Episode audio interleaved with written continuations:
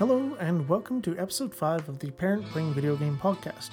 Today we're going to be talking about Diablo 2. We're going to go over our normal categories here. We're going to go over the gameplay with the story, uh, we're going to go over the music, time commitments, uh, that kittable ranking per se, and then we're going to give it a conclusion. Uh, so, first off, I want to say Diablo 2 was released way, way back, as we always like to say, back in 2000. Um, I remember we got it, we uh, loved it uh, right from the get go. The original Diablo, my brother and I played tons of. And uh, this one, I think when it came out, I'm sure we jumped on it right away to pick it up. And um, it kind of took everything from the original and just sort of made it better. Um, and uh, I'll get on to a little bit later, but the expansion pack, Lord of Destruction, when that came out, I kind of just took it up to that next level once again, sort of thing. Um, so I do remember a, a, very good memory of Diablo One. Actually, was uh, way back when uh, we were living in Trinidad, and my brother and I, uh, we were well, my brother was playing and I was watching. Uh, my brother's older, so that's usually how we play games together, of course, right? Uh, anyway, so I remember uh, watching him play in Diablo 1, and I remember the Goatmen and the sound that they made, and that kind of was just a really very good core memory sort of thing. And uh, again, I remember when Diablo 2 came out, we both were very, very uh, heavily into it, quite liked it. Um, and as I said, yeah, the Lord of Destruction expansion just made it even better. So I'm going to quickly talk about what I've been playing recently. Um, this Diablo 2 Resurrected, I have not actually played anything else in the last two or so weeks. Um, this has just kind of captured my attention. I've been really enjoying it. Um, I mean, I've not been playing a huge amount, but I mean, I've been putting in a decent amount of time. I mean, I'm level 50 something right now. So, um, yeah, I've been putting in some time. And, you know, as I say with these uh, podcasts, I, I never know what I'm going to do next. I might have an idea, but I'm also, you know, sometimes I just get inspired. And that's what it was for this. I was just playing it, playing it, playing it. I'm like, you know what? It's on my big list. I have a big list of games that I want to. Oh, I definitely want to talk about, and this was on it. And I'm like, oh, why don't I take the opportunity to uh, talk about it now? Um, since I'm playing it, it's fresh in my mind. Uh, it is way deeper than I remember. Um, so yeah, might as well just hey, let's talk about it and see how people think. So that is what I have been playing. Um, who knows if that'll be the exact same in the next two weeks? I might take a little break so that I can get a little shake up and talk about a different game, but hey, we'll see, I guess, right? So the game takes place um, right after Diablo 1, or at least pretty close to being after Diablo 1. Uh, so Diablo 1, as the uh, spoiler of it would be, is uh, you are the hero of sorts, right? You know, you're playing whatever, you go down into hell, you beat Diablo, and then what you do to kind of contain Diablo's soul and make sure he doesn't wreak havoc again is that you take his, you know, soul stone, his kind of essence, and jam it in your head. Um, so yeah, it goes in your head, and then now you're as the hero. You've contained it. You've saved the day. Everyone's happy. Yay! Yay! Blah blah blah some time goes on. I don't think it's a huge amount of time. And then all of a sudden, that, that hero that you were is now not doing super great. I mean, it's pretty obvious. He put the essence of Diablo, the devil, in himself. He's not going to do super great. So he kind of just starts going. He starts walking. He's trying. He's got something that has uh, kind of controlling him that tells him to do something. And how Diablo 2's story is told is actually kind of from the point of uh, a kind of like a some random guy. Uh, I don't want to say he's like I mean maybe like a homeless guy of sorts, but like he's just kind of like a you know he's almost like a wanderer himself. I mean, this character is considered the wanderer. Uh, this guy that uh, has that essence of Diablo in him. So Marius is the gentleman that is sort of narrating the story to you. Um, or at least you're hearing it from him sort of thing. And he is the one that's sort of saying, you know, I was following him and we did this and this and this kind of thing. Um, so yeah, the, the Wanderer has, uh, I think he says something along the lines of that. It's got this like dark aura that seems to be pushing him towards something. Marius fo- follows him and I'm not even 100% sure why. I don't know if he had, uh, you know, some reward out of it or it was just kind of he felt almost possessed to do it himself. So he's following the Wanderer, you start off in Act 1, um, the base game, and I'm going to be comparing, or not necessarily comparing, but I'll be talking about the base game, which is Act 1, 2, 3, 4, as well as Lord of Destruction, which is Act 5. We'll go over a few of the things that I remember changing from one to the other. There are tons. We're definitely not going to get into all that. It would take a lot of work and uh, time, so we're not going to get into that. But um, as I said, the story, you start in Act 1. Uh, on this one here, you kind of have to... Um, follow through the wilderness area uh, kind of thing. Um, it's uh, it, the town that you're in is called a rogue encampment. Has uh, some uh, rogues, you know, uh, archers, lady archers that are in there. Um, it's all ruins. It's grassy. It's wet. Um, I actually really like Act One a lot. Uh, I like the way that the um, areas, the above areas, not the dungeons, are kind of built fairly straightforward. Um, nothing too crazy. And also, when I say that, how the areas are built, um, if you're not aware, Diablo uh, 1, I'm pretty sure Diablo 1 had this as well, um, but Diablo is quite known for its um, uh, procedurally generated kind of worlds. So as you keep continue on, when you load up the game, the levels are not the same. Uh, and if you play online character versus offline, every single time you load it up, it's the areas are completely different. They may have some sort of uh, constraints in a sense that you know a certain exit will always be at the top right of the screen or something along those lines but for the most part yeah it's completely random and that obviously you know as we get later on to replayability that adds a lot to it um, personally when i've been playing it i have been uh, um, I've been playing in the, the offline single player mode, and that one doesn't randomize each time you load up the game. Um, and I mean, I'm okay with that sort of thing. It's uh, it makes uh, when you kind of do some grinding, you want to always take out a specific boss because they have a good chance of dropping a really good item. Um, it makes it a little bit easier, to be honest with you. Um, again, I'm not looking to play this game personally, especially right now on a min-maxing kind of thing. Um, I just want to play it for fun, play, play, play, pick it up later, play, play, play kind of thing. I'm not looking to really focus on it. So, anyway, back to uh, my uh, the acts. So Act One ends in the catacombs and ends with you fighting one of the lesser evils, which is uh, Andariel. Not a not a crazy difficult boss. Uh, she does she poisons you kind of thing, but I mean, again, nothing in this is too crazy hard. Um, it is challenging, don't get me wrong, but if you are you can just grind to level up. You can get better items. There's always something better out there. So if you have a hard time with something, you can always go back a few uh, levels kind of thing and either grind through it, gain some levels, or you can, you know, look at getting different items. Uh, Act 2, after that, it goes into Lut Gholein, uh, which is a desert area.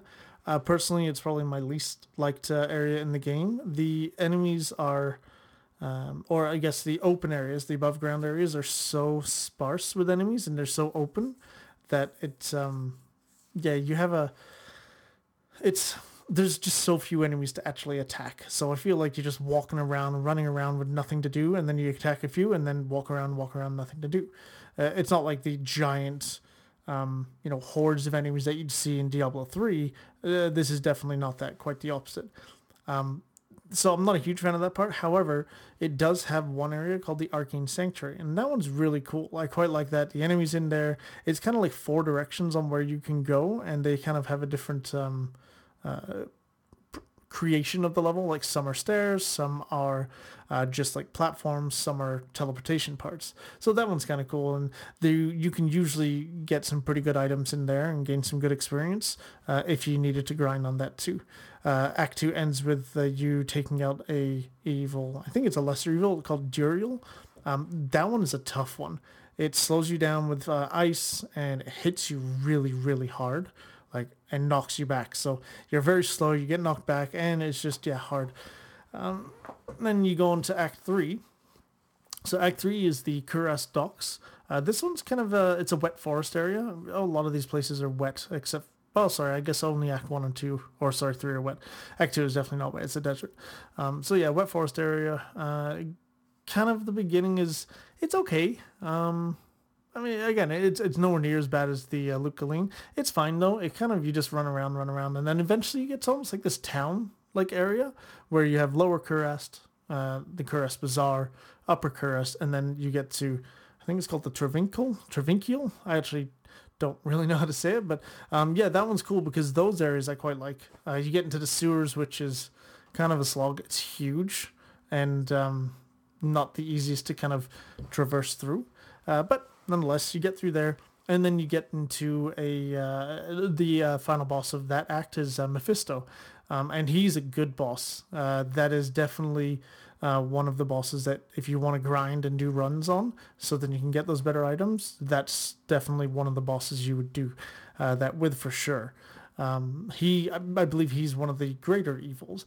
I'm not 100% sure. I'm not going to try and get that hard into the story because I don't actually know um, the difference between the prime evils, prime evils, there you go, not greater evils, sorry, uh, the prime evils and the lesser evils and why and what sort of thing. Um, it has a really cool story. The whole Diablo lore stuff is really cool. Um, and just quickly to touch on that, I know I'm scatterbrain, but it's how I'm feeling tonight. Um, so there's three prime evils, which is Diablo, Mephisto, and Baal, and then there's the lesser evils, which I mean I know that Andariel's one. Um, Dariel, I feel like that makes sense, is one, or it's just some random creature that is on the side of the evils. Nonetheless, uh, you've defeated Act 3, you've moved on to Act 4. Now, Act 4 is literally hell. You start off in the Pandemonium Fortress, and then you walk down into steps and you're pretty much in hell. You eventually walk through a few areas and you get to the River of Flame, which is literally a river of flame. It's hell. like, it really is hell here. Uh, if you haven't heard, it's hell. So once you get through there, you get to a place called the Chaos Sanctuary. Now, this is the final area of the base game of uh, Diablo 2 itself. This one is weird. So all the other acts, Act 1, 2, and 3, uh, and then 5 in the expansion, they all have about maybe 10 or so, uh, 10 or 12, I don't know exactly, but they each have 10 or so uh, waypoints in the uh, whole act. So it makes the acts roughly around the same size. They're not exactly the same size, but for the most part, yes, same size. Pandemonium Fortress, or sorry, Act 4 uh, that one has three waypoints, including the Pandemonium Fortress. It is incredibly small. So it's kind of, um, I don't know why they made it so short. It kind of sucks because of that. Um, I mean, the final area, the Chaos Sanctuary, when you get there, that one's really cool. Uh, very hard enemies that are in there for sure. Um, but again, that one's a I'd say that was probably, at least back in the day before the expansion, that was a great place to grind levels. Uh, and then, of course, uh, at the end of Act 4, you're you're fighting off Diablo. Uh, and um, the Diablo is a challenging boss for sure. He has a very cool kind of like um, lightning sort of blast attack, uh, which just melts away your health. But funny enough, it does not affect your mercenaries. And quick aside on mercenaries. Actually, no, we'll deal with mercenaries later. But the um, yeah, the it doesn't affect the mercenaries, so it actually makes mercenaries kind of useful against him. Um, but yeah, it's uh, it's a tough fight for sure. Um, but you know, once you kind of get the hang of it and know what his attacks are, he only has a handful. It's not too hard. Um, again, Diablo is a pretty decent uh, boss to run to uh, try and get you know good items and things like that. But Mephisto, I think, from my memory, is um, is a much better option kind of thing. Uh, I don't know if the rolls are better or if it's just maybe easier to get to, so it's quicker. But nonetheless, um, so as I said, that's the end of Diablo 2. And we're done. That's it. The expansion, um, Diablo 2 Lord of Destruction, that introduces Act 5, which is Harrogath. Harrogath is um, at the base of a mountain uh, called Arreat Peak, and the ancients, which are at the peak of Arreat Peak, yeah, sure. Um, they're three kind of um, barbarians. So the whole area is all barbarians. That's what they are, the people that are there. So when you get up there, it's three ancient barbarians. They're spirits of sorts, and you have to, I think, kind of uh, prove yourself to them. So you go up there, they kind of wake up. Now that is a tough fight. Um, they hit hard and fast, and there's the three of them, so you can't. Just, it's not just a one-on-one fight kind of thing. You are constantly being barraged from all sorts of angles. One of them has ranged attack. One of them does a you know whirlwind attack. They're um, they're a tough fight for sure. Uh, that isn't even the final boss too, because once you're done that, then you move on into uh, the next area. Can't remember actually exactly what it's called, but uh, you move on to the next area and you get down into there, and that gets you to Baal. Um, so as I mentioned earlier, the three prime evils, Diablo, Mephisto, and Baal. We've already taken out two of them in the original. Then Baal, who's now the final boss of Diablo 2 Lord of Destruction. So um, he right before you go into and fight him, he's kind of on a throne and he summons several enemies to you. Those enemies are tough because you have to take them all out and they're um, like, you know, mini bosses per se. And the, yeah, they are challenging to get through. Uh, and then Baal himself is a pretty challenging boss as well. Uh, but again, you'll do, you'll hear of like Mephisto runs and Baal runs to get better items. Uh, those are the ones that, yeah, again, you want to do to, you know, again, this is what this game is, is really grinding, getting items and getting to the higher level and sort of getting your character in all the best gear kind of thing. Um, but the nice thing is, is that I remember back in the day that it almost seemed like you had to have, you know, this is your weapon and this is your helmet and this is your rings. And now it seems um, to have been a little bit tweaked and again, I played this prior to uh, replaying it recently. I probably played this, you know, 12 to 15 years ago. So it's been a long, long, long time since I did actually play it. So, um, and then of course, you know, you beat Baal and you are now completed the game. That's great. Haha, it is not done. So the game actually has multiple difficulties. So you go through it the first time, you beat normal, now you're on nightmare. You go through act one to five again. You beat that, now you're on hell. You go through act one to five again, and that's like the end of the game. So you kind of have to go through it three times, and it's just increasing in difficulty. Um, one of the things that gets really, really hard is that they uh, put in on hell is that every enemy has an immunity to something. So that could be lightning, fire, ice, poison, or physical. I think that's all there is. I don't think there's another one. Now, if you're uh, like a barbarian, where your attacks are all physical. You come up to a physical immune, you're pretty much useless. You cannot do any damage. So you can't do the whole eggs in one basket on your skills kind of thing. There are some pretty rare items that can help uh, either remove or lower the amount of immunity they have. So you can still do some damage. Maybe you do 20% of your damage instead of 0% of your damage. So at least it's better than nothing. Uh, but those again are incredibly hard to find. They're very high levels, so you may have to either run away or have a different strategy on those enemies completely. So um, yeah, once you of course have beaten the game, then you know, as people may say, the real game begins kind of thing. And that's hunting for all the items that you want to get your character just fully kitted out in the best gear they could possibly have. Uh, now, speaking of the characters, there's seven of them. So there's an Amazon, uh, necromancer, barbarian, sorceress, paladin, druid, and assassin. And uh, I think most of those are fairly uh, self-explanatory. Quickly go over them. So the Amazon, they kind of have two paths they can take. They can take javelin and spears, or they can take bows uh, slash crossbows. And again, pretty straightforward. Uh, so me personally, I'm actually doing an Amazon, a Javazon, and that's a javelin Amazon hence you know Javazon. So that one there, the big things that I'm using, my big skills, and I'm not going to go into detail on the other ones, just the one that I'm playing, um, is an attack called Lightning Fury. So she throws one of her javelins, and you have a limited amount, but you can repair it, so you get them back.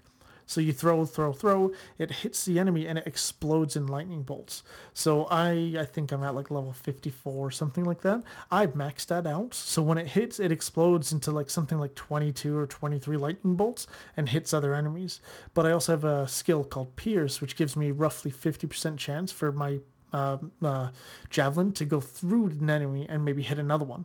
And uh, so you can get some really big explosions of lightning and uh, it's almost like you benefit from attacking a larger group of enemies versus a smaller group. So, and that's one of the things where this character and this build are a little bit tricky on is that one-on-one damage is okay. Group damage is just insane. Like everything just melts in front of me. I have no issues with a massive group. In fact, it's actually much easier. I throw a couple of those bad boys in there, poof, she done, right? Um, and then there's some passive skills that I'm looking to get. Again, not right now. I'm just focusing on the damage, but something like Valkyrie, and it comes, or it's like a summon of a uh, another Amazon.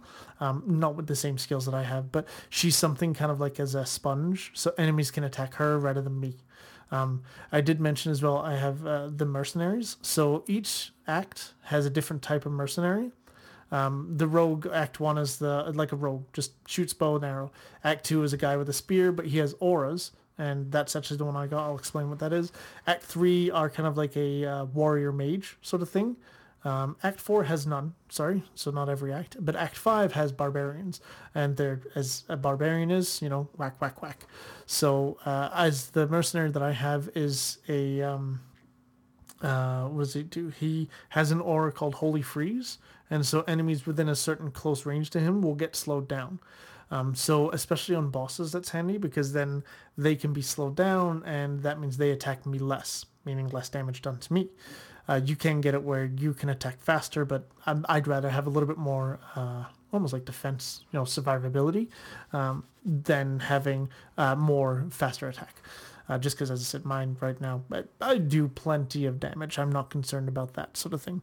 Um, so yeah, that's the one that I have, uh, and it's cool because uh, I, I looked it up and again, I'm I'm not ashamed of looking up any guides or anything like that. To be honest, I need as much help as I can get. To be honest with you, um, and I actually made a pole arm, um, or I got him a pole arm that has a skill that regenerates my mana, and it does like a 500 plus percent increase in my mana regeneration. So I very rarely have to drink a mana potion to get any of that mana back. So I can just use my skills over and over again and have very little downtime just because of that. So as long as I'm, my mercenary is alive and close enough to me, I'm in great shape.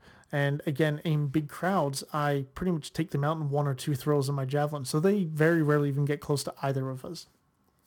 Um, now, as I said earlier, the immunity. So if I come up to uh, an enemy that has a lightning immunity, then I'm in trouble because all my attacks are lightning. I did what I said you shouldn't do, which is eggs in one basket. Um, I don't know if in the future I can maybe tweak something, but um, again, when I run into that, my uh, mercenary is powerful enough to actually take out and do damage, which is surprisingly enough. Um, I mean, you don't have to kill every enemy on the screen. You don't have to kill every unique enemy you find. You just have to get through pretty much to the bosses. You just, and again, you know what? Play however you want, right? You don't have to play a specific way. So, uh, as I said, so that's my character, the Amazon Javazon. Uh, Necromancer, that one, I think fairly self-explanatory. You can have some poison attacks, you have some bone attacks, um, and then you have summoning. That's obviously the biggest thing for a Necromancer. You can summon skeletons and skeleton mages. You can summon all sorts of golems, like a stone golem. I think stone golem, earth golem, not sure. Uh, blood golem is a really cool one. Fire golem is quite powerful. Uh, Iron Golem is actually neat because to summon it, you actually have to summon it from a metal weapon or piece of armor. I thought that was a cool mechanic. So you have to throw something down, and the better that is, I think the better armor it has as well. Uh, Barbarian on the next one. Uh, that one again, very straightforward. They can use spears, they can use swords, they can use uh, two weapons, and you know, go into like a frenzy of an attack, whirlwinds, stuff like that. Sorceress is again very straightforward.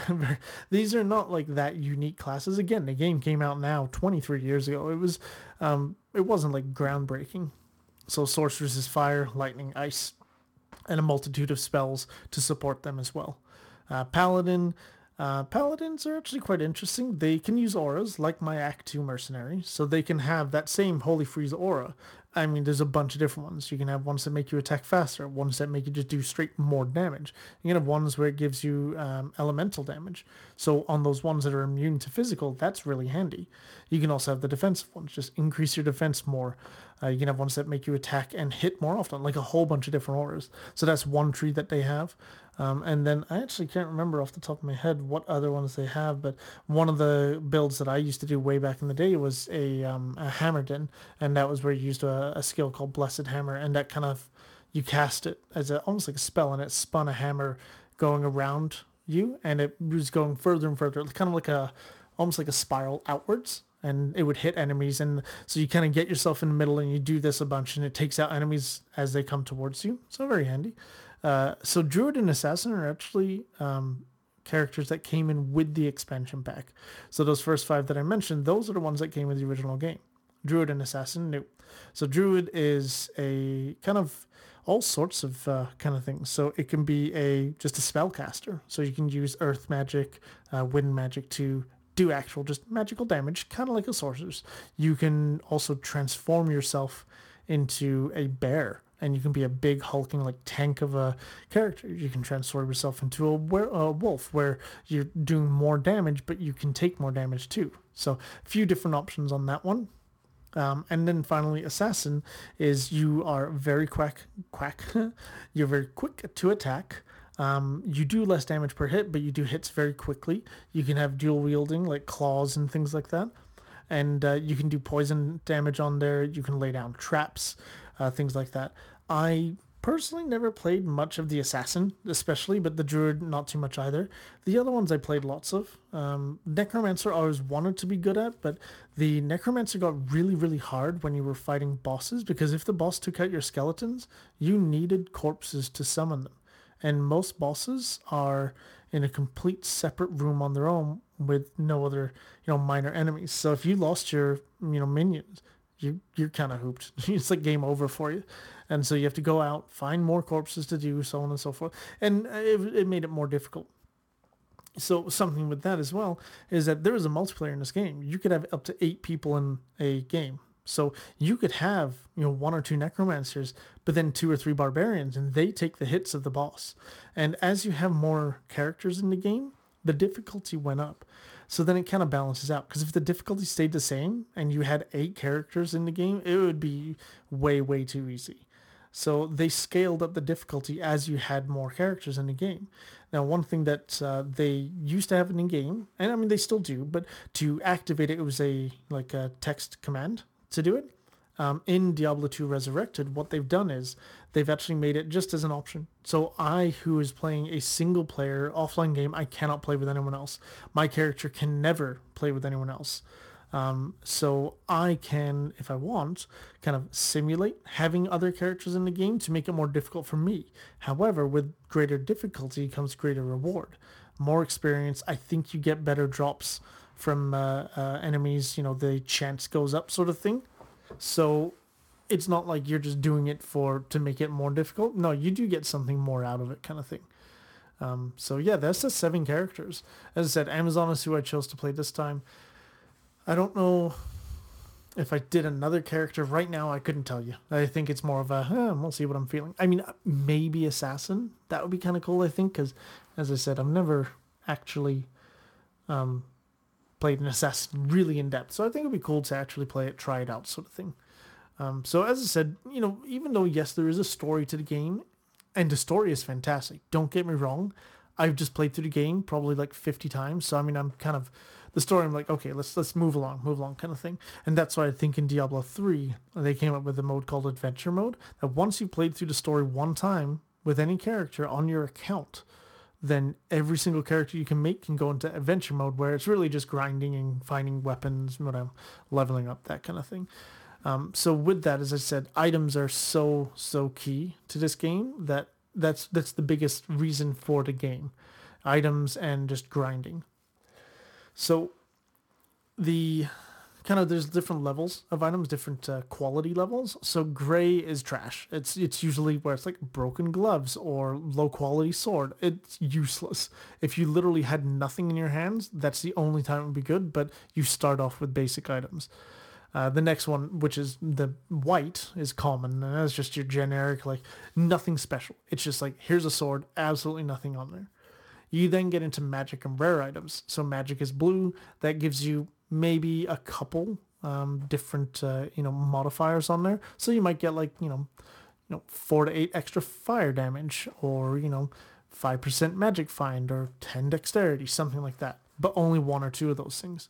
Then you get to rare, and rare is probably you're going to be your most commonly found items that you're changing up, and so those ones can have a whole bunch of different attributes on it. You can have, you know, five or six, and there are so many different things you can have. Like I could uh, I could name a bunch, but I mean it's just there's so many that you can have. One of the coolest ones is uh, plus one or plus one two something like that to your skills. So in your skill tree, so as I said, Lightning Fury, I can only ever put 20 in there. That's it but I can find items that do plus one to skills or plus two to, you know, javelin, spear skills. Then my Lightning Fury continues to go up past that 20 and you just have more damage with that, more bolts that fly out of it. So it's really important, especially like myself, this character, I didn't realize it, but the damage that I do with Lightning Fury has nothing to do with the you know damage on my weapon itself. So my weapon may do 7 to 21 throw damage. That's it. But if I find one that does let's say 80 to 100 throw damage, it would make no difference at all. It is purely on my skills for Lightning Fury. So realistically for me, I'm like, I don't care if it's a really high damage weapon uh, with, you know, let's say six things on there, but I have a low damage weapon with eight things in there better, you know, more dexterity or more, actually dexterity doesn't matter either, but more, you know, different skills, like plus two to skills and, you know, mana steal or life steal or, uh, you know, a faster attack speed or resistances, things like that. Those are more important to me than just raw damage. So that's kind of what I'm looking for. Um, you can also get set items. So these ones are really neat. And uh, what they are is they, they have their own, they're kind of like a mix between rare and magic items. They're better than magic, but not as good as rare as an individual item.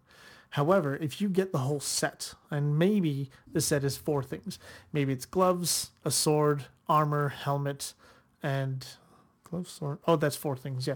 So maybe it's all that, and then once you get the set, you kind of unlock even more things. So maybe when you have all the set, you have plus one or plus two to all skills, and you get 200% more damage or something like that. But the sets are really cool. But of course, finding sets are really hard because you have to find those four items, those four specific items, and they have to be set items. So I mean, it just if you're gonna get a set, a whole set, definitely a lot of work for sure. Uh, then the second last, let's call it, uh, the set, or I guess the last items that you can find are uniques, and these are kind of the uh, the really cool ones, the ones that when you see it drop, you're like, ooh, that's kind of cool.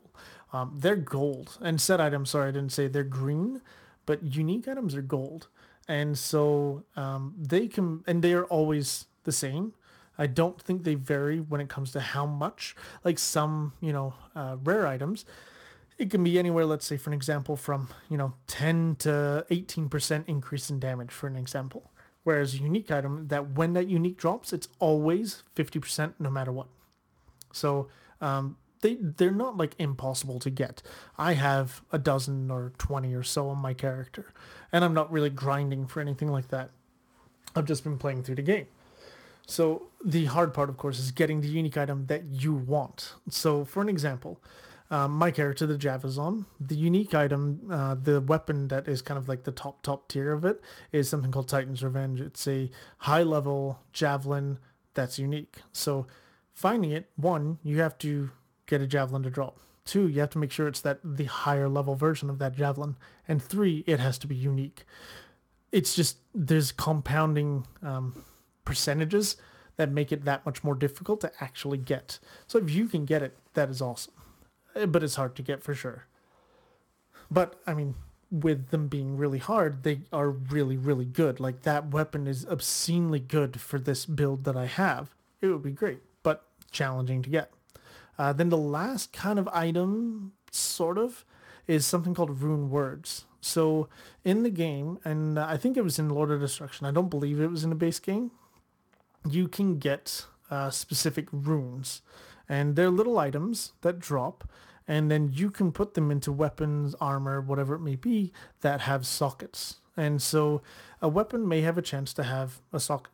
So for an example, um, I have a couple rune words equipped on me, and I'm drawing a blank on it, but pretty much what it is, is you'll have um, so let's say, for instance, there's one called Ancient's Pledge. Um, I'm using that one, I think. Yeah, I'm waiting. I have a, a better one um, coming eventually. Uh, but the uh, Ancient's Pledge, what it is, is you get three uh, rune words. It's Ral, Ort, and something else in a shield.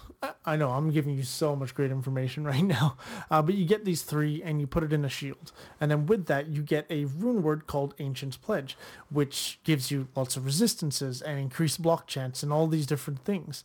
Um, so remember I had said earlier that my mercenary, they had um, a uh, pole arm that gave me that really, really good, uh, what was it, uh, mana regeneration, sorry. So with that, that's called Insight. So it's a four socket pole arm. It needs to be Ral, Tyr, Tal, and Sol. You have to put them in a pole arm in that order to create this unique item called Insight. And funny enough, I got all those runes and they're random drops. I grinded on that because I'm like, I know this would be really useful for me if I can get this on my mercenary sooner rather than later. So I grinded for all of them. I got them. And then I had to get a pole arm that had four sockets. So I go ahead and I get a weapon. I think it was a Brandistock with four sockets. So I'm like, perfect. And I pop in a Ral, I pop in a Tyr, Tal, Sol, and all it is is Ral, Tyr, Tal, Sol. It's not insight. And then I realized that the Brandistock is a spear type weapon and it has to be a pole arm. So that was a uh, you know a forehead slap and a shake of the head there. But I then went and grinded again to get them. And you can use a specific item called the Horadric Cube to kind of make specific runes. Uh, it's a whole nother thing where you transmute them. So I was able to do that, I think, with one of those runes. So I didn't have to grind for all of them.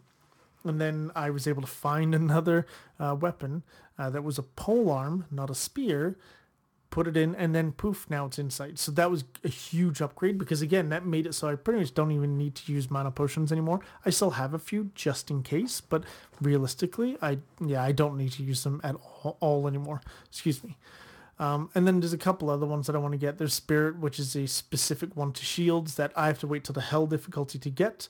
Um, so I have most of those uh, runes, but I'm not grinding to get them because again, if I don't have the shield and I can't get it until I'm in hell or hell, uh, there's not much of a point of me having it now and spending the time on it.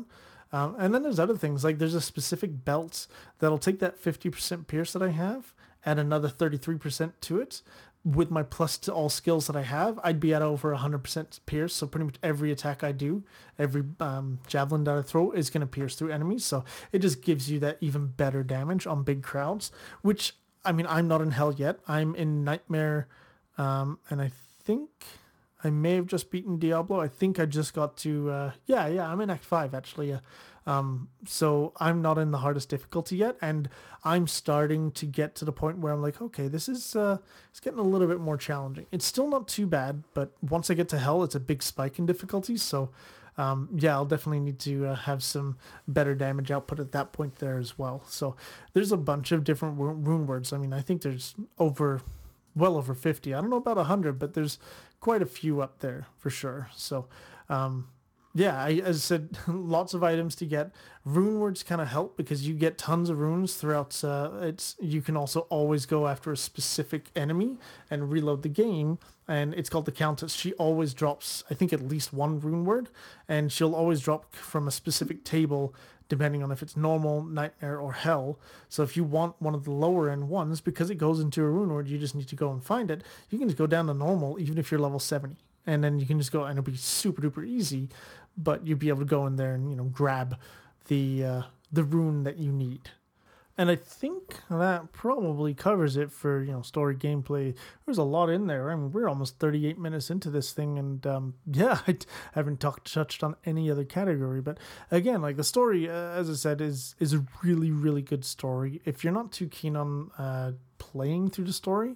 Uh, I'm sure there's YouTube videos that go through it. I actually have one on my uh, sort of watch later of the whole timeline of Diablo 1, 2, 3, and then 4, which is coming out, uh, I think, in about a month or so, which I'm pretty excited about, but probably won't play that day one because who knows what it's going to be like, of course.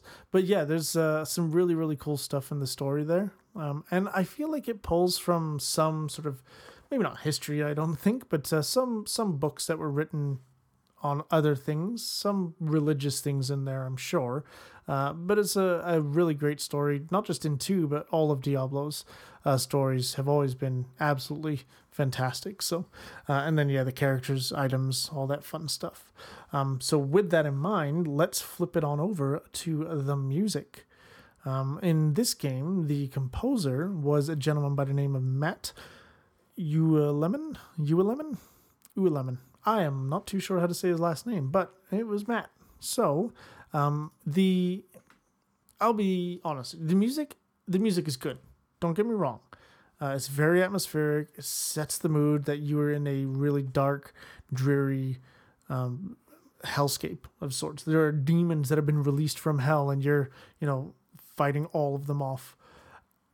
But um, I will be honest that you know, at least back in the day, I would have the music muted.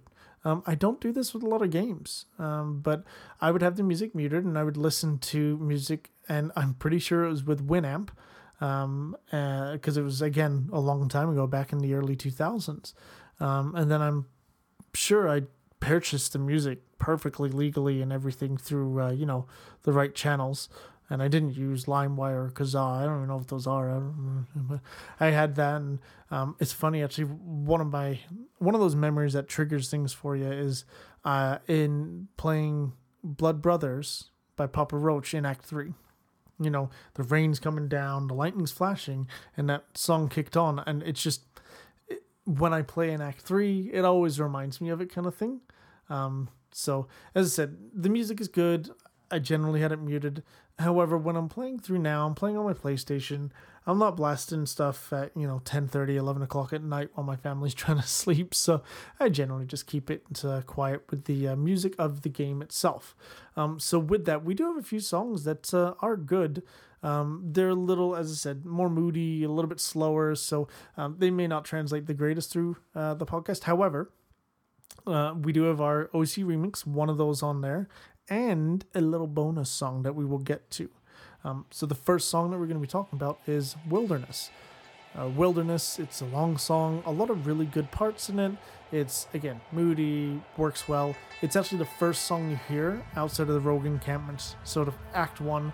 And again, I know I've done this a few times, but those songs that are the first, or those areas that are the first, just seem to hit different for me. Um, so that one's good uh, on our next on our list is Tristram. Now, if you ever played uh, Tristram, or sorry, if you ever played the original Diablo, Tristram is the town that you go to save. In Diablo 2, it is destroyed, and that's actually where Deckard Cain, a classic character from Diablo series, it's actually being held uh, captive in a cage. So yeah, you go to Tristram, you get in there, and you save him. Um, again, classic song. It is the intro song to this uh, episode as well. I'm sure you noticed.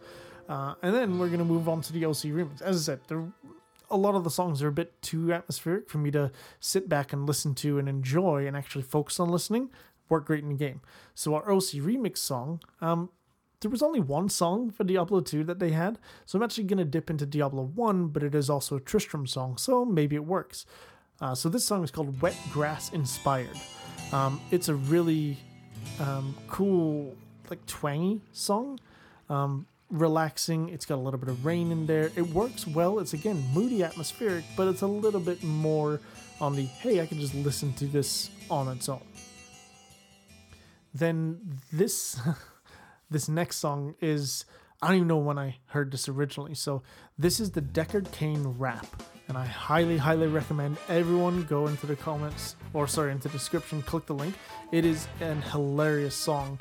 Whether you've played the game or not, it's just a lot of fun. And what's crazy is that the YouTube video uh, of this person uploading it is 14 years old. So that would put it at was that 2009 somewhere around there. Um, so yeah, I highly recommend if you're gonna listen to any one of the songs that I recommend, this is the one because it's funny. Um, Deckard Cain sounds kind of like Sean Connery, and he makes a note of that in the song. So, highly recommend listening to that song for sure. Now is the fun part. So, this is the time commitment of the game. Um, as I said, yeah, beating this game is nothing too crazy, nothing to write home about.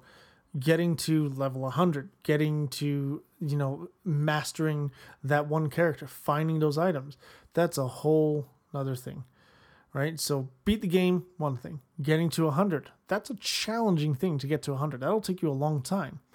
Getting everything you want for that build and getting those specific items, that is completely in a whole nother world. So with that, the replayability of this game, if you have the patience, that's the hard part, but it's near infinite, right? If I were to say, well, there's seven characters and there's multiple viable builds to get really really high level and you know get to 100 and take out all the enemies with ease. There's multiple per character. Let's say there's to make it easy roughly 20 builds that you can do. I mean i'm i don't even know how many hours i've spent on it but as i said i've been playing this and only this for the last roughly two weeks. So there's clearly a lot to it. Um, so again my personal time i don't have a personal time yet because i'm still not done in my head um, I don't know how long how long it took me to you know beat through normal. Maybe like 10, 12 hours, if that. Uh, and that's only because I'm blasting through it. I know exactly where. Well, maybe not exactly. I know pretty well where to go. Um, I'm not reading the text that they're saying, the voice acting, all that stuff. I'm just you know click click click go go go. Um, on the how long to beat sort of you know scale, the main story um, is 21.5 hours, and then the completionist is 96.5 hours. However, that is specifically um, our Diablo 2 Resurrected, and the completionist only has four you know polls, four entries. And one thing that I was looking around in um, How Long to Beat, you don't really have a um, definition of how what, what's the definition of completionist? Well, you don't really have that per game. Um, so, for an example, I just did a quick look. If I took a look at Diablo 2, um, that one there, not resurrected, the original Diablo 2, completionist is 248 hours, and that one has 30 polls. I, again, I don't know what the difference is, why it's so drastically different, um, but nonetheless, um, yeah, it's um, it's a lot of work for sure uh, to get through it. And again, you make your own completionist. Is the completionist getting to 100? Um, is it getting to 100 with all characters, getting to 100 all characters, getting all items? I mean, you're never going to be able to get all items because you can't even fit that many items in your, you know, inventories and your stashes and things like that. There's hundreds of items. You're never going to be able to do that. And I say never, but like it'll be thousands and thousands of hours. Uh, I'm I'm good. I don't need that.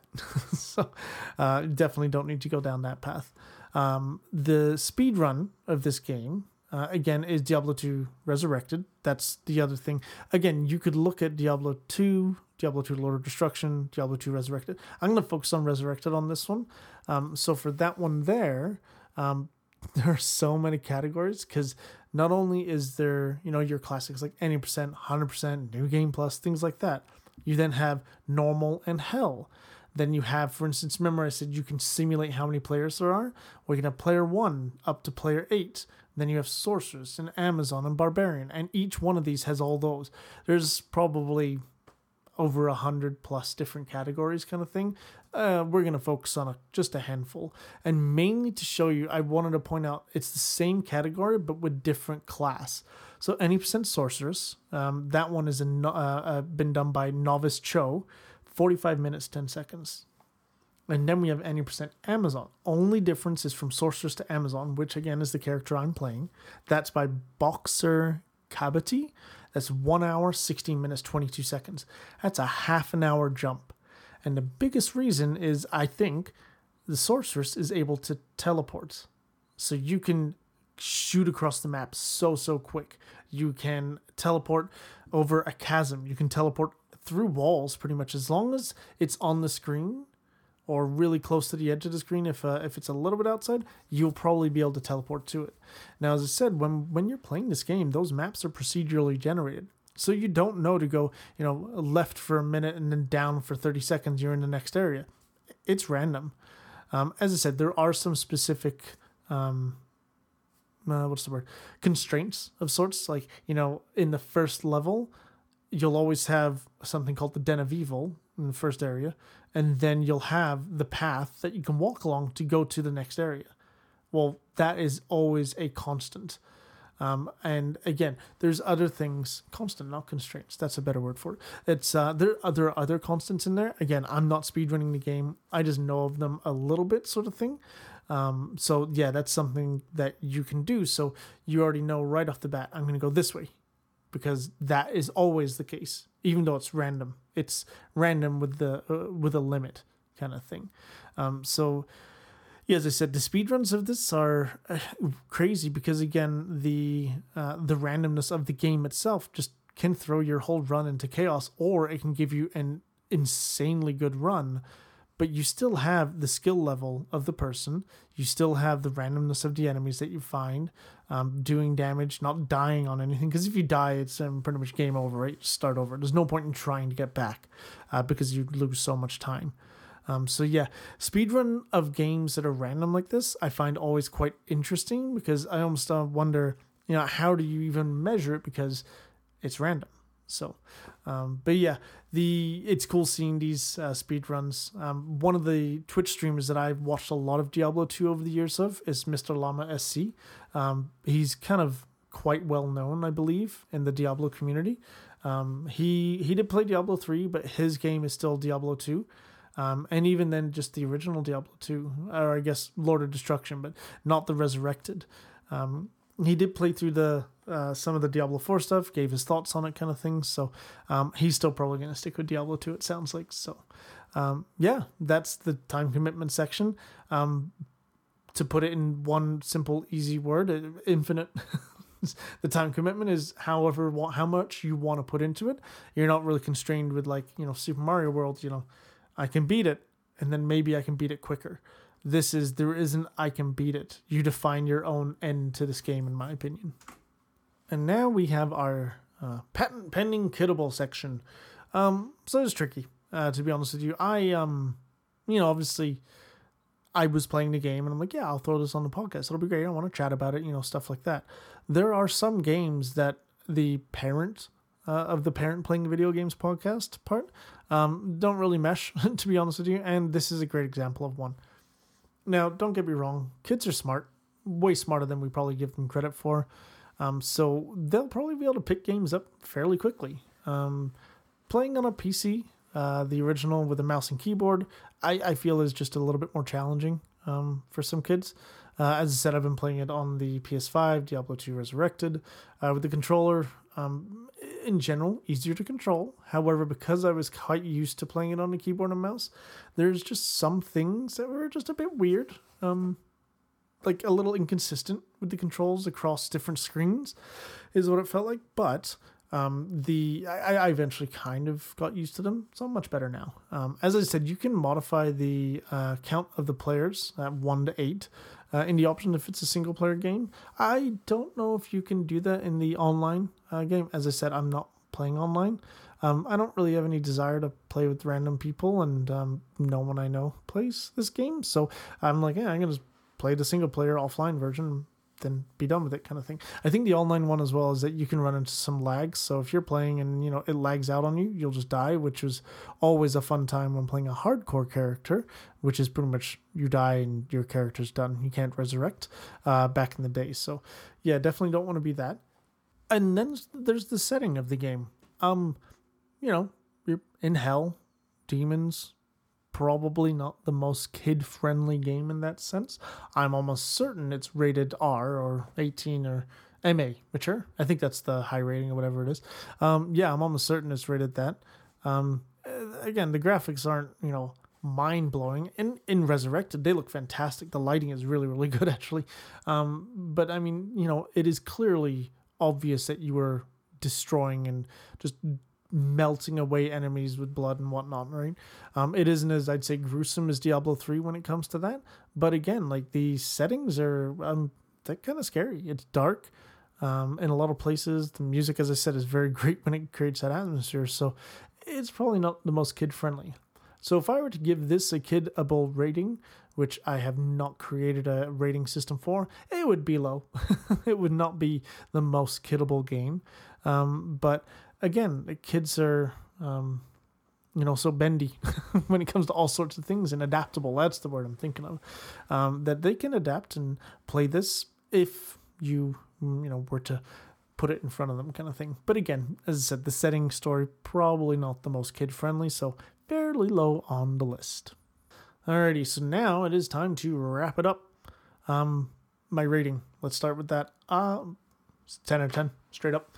Um, it's uh, it's one of my favorite games. As I said, like I mean, I, I played it for a long time in the 2000s, and then World of Warcraft took over my life pretty much. So I uh, it was my it was a game that I always went back to.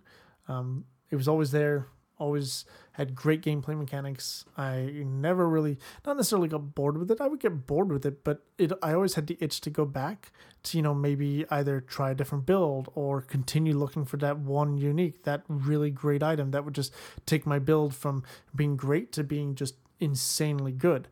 Right. So I I always like going back to it. Um, the first time you play through it, the storytelling is just so so good. Um, when you the voice acting is great.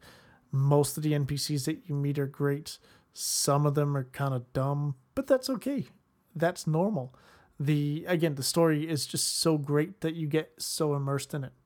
And then it's almost like the game, as I said, begins after you beat it because now you get it. The replayability is there, right? You can keep going. You can keep going into nightmare. You can keep going into hell. You can keep going until you find the items that you want. It might not be for everyone simply because of that, because of the nature of it, is that it is grindy. Of course it is. That's kind of the whole point. But nowadays, you know, back in the day when I played this in the early 2000s, I was on a single monitor and that's all I did. I played Diablo. Now, as I sit here, I have two monitors on my PC. Uh, I have an iPad. I have an iPhone. I can play this with PlayStation Remote Play on my iPhone, iPad, on the laptop while I'm watching something on TV. While I'm sitting with my wife, I can play this on my laptop. I can also, you know, play it on the TV and watch something. There's so many ways that you can kind of do almost like a multitasking kind of thing. And it's really kind of great in that aspect is that you can kind of just play it somewhat mindlessly while watching something that you want to watch or you know watching the simpsons or the office something that you've seen six times before where you kind of just want to consume information but also play a little bit but the playing doesn't take all your you know mental calories to focus on. Um, but uh, yeah being able to kind of have that as an option or being able to focus on it fully you get that choice is great. Uh, and then as well like you can just jump into it every now and then, right? You don't have to play all of the characters all in one go and continue and be done. Getting back into the game is so quick and easy. The learning curve and remembering how to play is so, so simple. So it's not a complex game in the slightest when it comes to that. Has a bit of a learning curve, um, but other than that, yeah, you're kind of good to go. And uh, there's a great resource that I've used for not only Diablo 2 but Diablo 3 as well. Uh, it's called Icy Veins online. Uh, they have great builds, and as I mentioned, the Twitch streamer Mr. Mr. Llama SC, he actually has written several guides and made several videos of a lot of the characters. So there's so many resources out there for you. If you want to, you can just follow it to a T and make that build great. Or you could kind of you know take it, go your own way, or don't even look at a guide. Just figure it out. The hard part is that you can't just respec, you know, whenever you want. So if you make a mistake and you're level 70 something, yeah, I don't know if you say you wasted hours, but eh, maybe you put hours into it that you're like, oh man, that's a bummer kind of thing.